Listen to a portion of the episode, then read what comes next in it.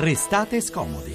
Ricordate i titoli apocalittici, gli articoli allarmanti sulla peste degli ulivi, la xylella in Puglia? Ebbene, hanno portato anche Bruxelles a emettere provvedimenti drastici e ora, a quanto risulta da una ricerca, da una relazione ufficiale che il governo italiano ha inviato alla Commissione europea, forse tutti questi allarmi non erano necessari. Saluto Luigi Russo, responsabile ambiente, Forum Terzo Settore, componente dell'Osservatorio Nazionale sui Crimini Agroalimentari e tra i soci fondatori del Comitato Difendiamo gli Ulivi. Buon pomeriggio, dottor Russo. Buon pomeriggio a lei e a tutti gli ascoltatori ascoltatori. Lei non ha ascoltato la nostra copertina probabilmente, ma l'abbiamo dedicata a quelle proteste eh, accorate.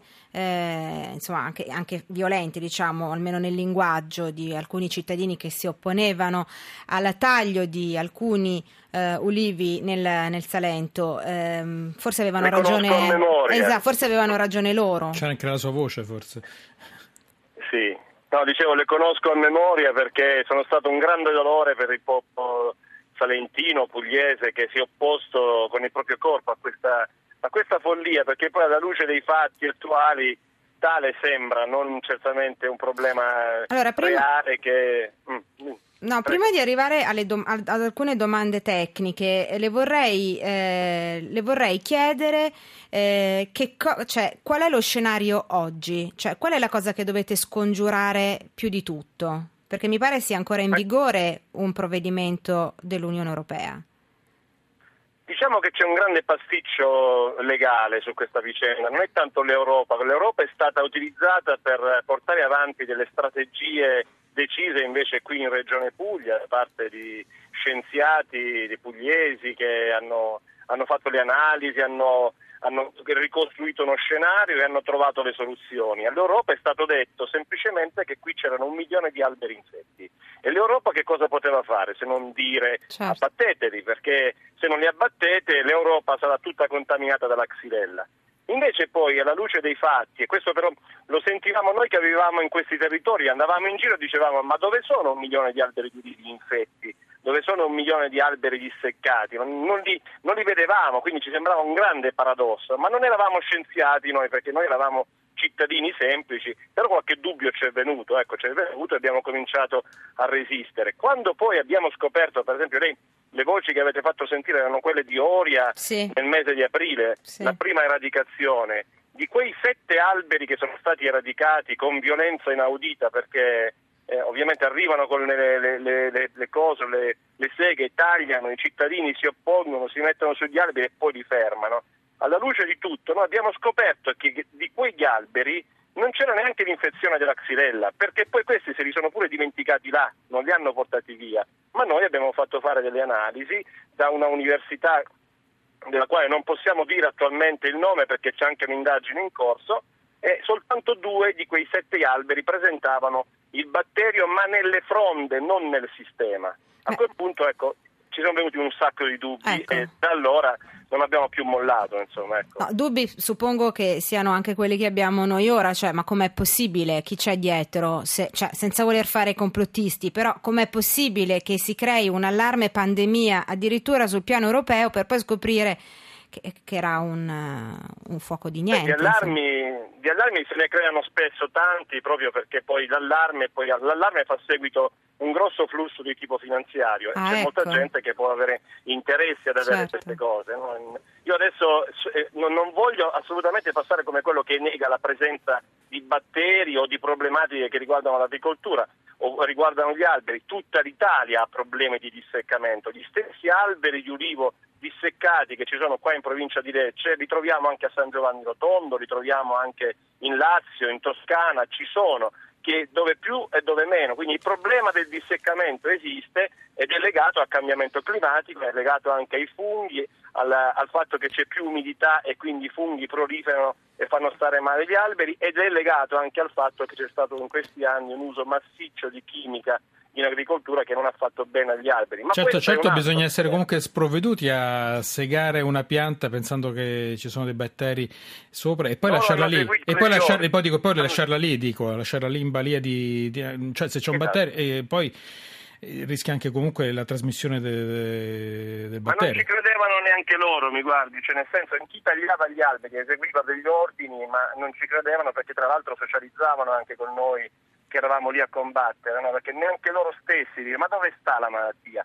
L'ultima volta però, stiamo parlando di appena dieci giorni fa, che hanno fatto un'operazione di polizia incredibile come se fossimo, so, eh, una, una retata antimafia con centinaia di uomini, di carabinieri e poliziotti in tenuta antisommossa e non hanno trovato nessuno a resistere, beh, in quell'occasione abbiamo capito che invece c'è uno Stato che a volte deve affermare una verità costruita a tavolino che ovviamente diventa insopportabile a questo punto. Ecco, I dati che voi avete richiamato sono veramente un pugno allo stomaco. L'1,8% delle piante risultano positive al batterio ma voglio precisare, l'1,8% delle piante che presentano malattie, disseccamenti sono positive, quindi vuol dire che proprio non c'è alcuna significatività statistica, non si può proprio mai affermare che con l'1,8% degli alberi c'è una regola. La regola in questo caso doveva essere che il batterio ammazza l'albero. Certo. Ecco, una ricerca americana dimostra invece l'opposto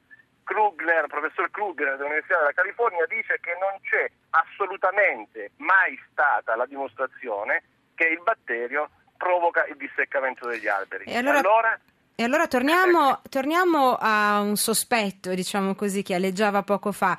Voi domani sera, eh, voi penso parteciperete anche voi, insomma ci sarà a Oria certo. la fiaccolata dal titolo Fuori la mafia della Xylella dallo Stato.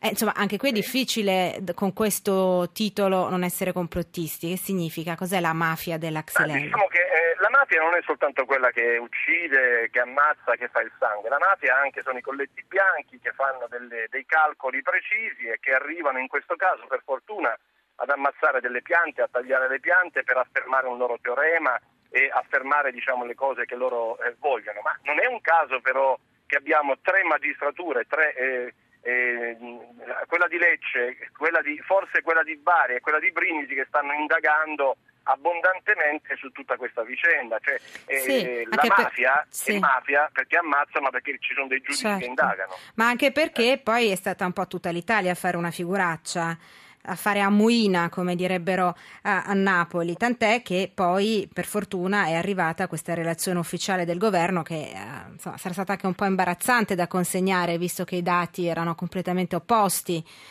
a, agli allarmi che venivano lanciati. Dati del governo adesso sono, sapete cosa dimostrano? Dimostrano che la stessa situazione, il 2% circa, ce l'avevamo anche tre anni fa, due o tre anni fa, quando si è manifestata la patologia e quindi vuol dire che di epidemia non se ne parla, si tratta semplicemente di presenza di un batterio che da, alla luce delle ultime evidenze che abbiamo può darsi che sia presente da oltre 20 anni, forse sì. anche 30 qui in Italia. E quindi alla luce di questo l'invenzione dell'epidemia a noi fa venire il sospetto che sia stata costruita d'arte. Ecco, non posso dire in questo momento perché non sono un magistrato chi è che ha orchestrato tutto, eh, però certa credibilità le cose non è che le stiamo dicendo noi. noi. noi. per difendere gli alberi diremmo anche che sono mafiosi tutti gli altri, è naturale che sia così perché amiamo questa terra certo. come la amano i turisti e gridiamo la nostra protesta. Eh, però ci sono dei magistrati che indagano. Intanto però arriverà anche il commissario europeo competente che tra l'altro è un greco. Eh, che succederà adesso? Vedrà di persona quello noi che succede, anzi non succede.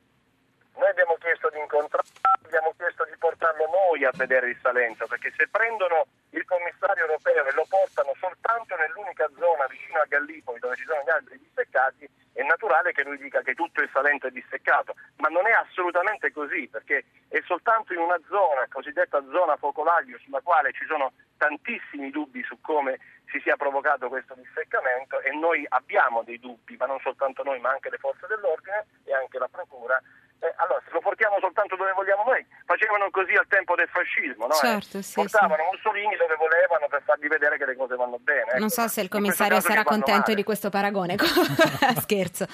Senta, comunque, ehm, chissà se riuscirete effettivamente a contattarlo, ma il rischio che ci siano nuove eradicazioni è scongiurato per il momento o no? Loro lo vogliono, noi non lo permetteremo mai perché non è possibile pensare a una cosa che non è dimostrata dalla, dalla realtà. Noi siamo, ci hanno accusato di essere pseudoambientalisti, ma noi non vogliamo ricorrere alla facilità di dire sono degli pseudoscienziati. Noi vediamo che il Salento va salvaguardato e c'è un popolo che si è ribellato a questo. Noi in Piazza Santo Ronzo a Lecce il 29 marzo abbiamo portato quasi 20.000 persone, abbiamo raccolto 30.000 firme in 15 giorni, abbiamo intenzione di andare avanti, gliel'abbiamo detto anche a Emiliano che sta cercando di capire perché è appena arrivato come stanno sì. le cose non molleremo perché non è possibile pensare che la bellezza di questo territorio sia sacrificata per calcoli di tipo economico che pure sono legittimi, ma io non ti do la mia terra certo. e la certo. mia madre perché tu devi fare i soldi. Ci piace questo spirito combattivo. Luigi Russo, grazie. Allora, buona fiaccolata domani, buona resistenza in nome degli ulivi. E comunque è una buona notizia se la xylella non è così pericolosa e soprattutto non è così diffusa. Grazie, noi siamo arrivati ai saluti. Restate scomodi a cura di Onofrio Dispenza e Mario Vitanza. Noi siamo Noemi Giunta. Francesco Graziani, in redazione Carla Manzocchi, assistente al programma Arianna Biaggi, Edoardo Rossi, Elena Zabeo. Per la parte tecnica, Emanuele Di Cari Flavio e Giacomo Tronci, la regia di Alex Messina, ci potete riascoltare in podcast si può anche scaricare la puntata in formato MP3 sempre dal nostro sito restatescomodi.rai.it. Allora, adesso il, il GR, poi il Tour de France. E ma prima i Muse, Mercy.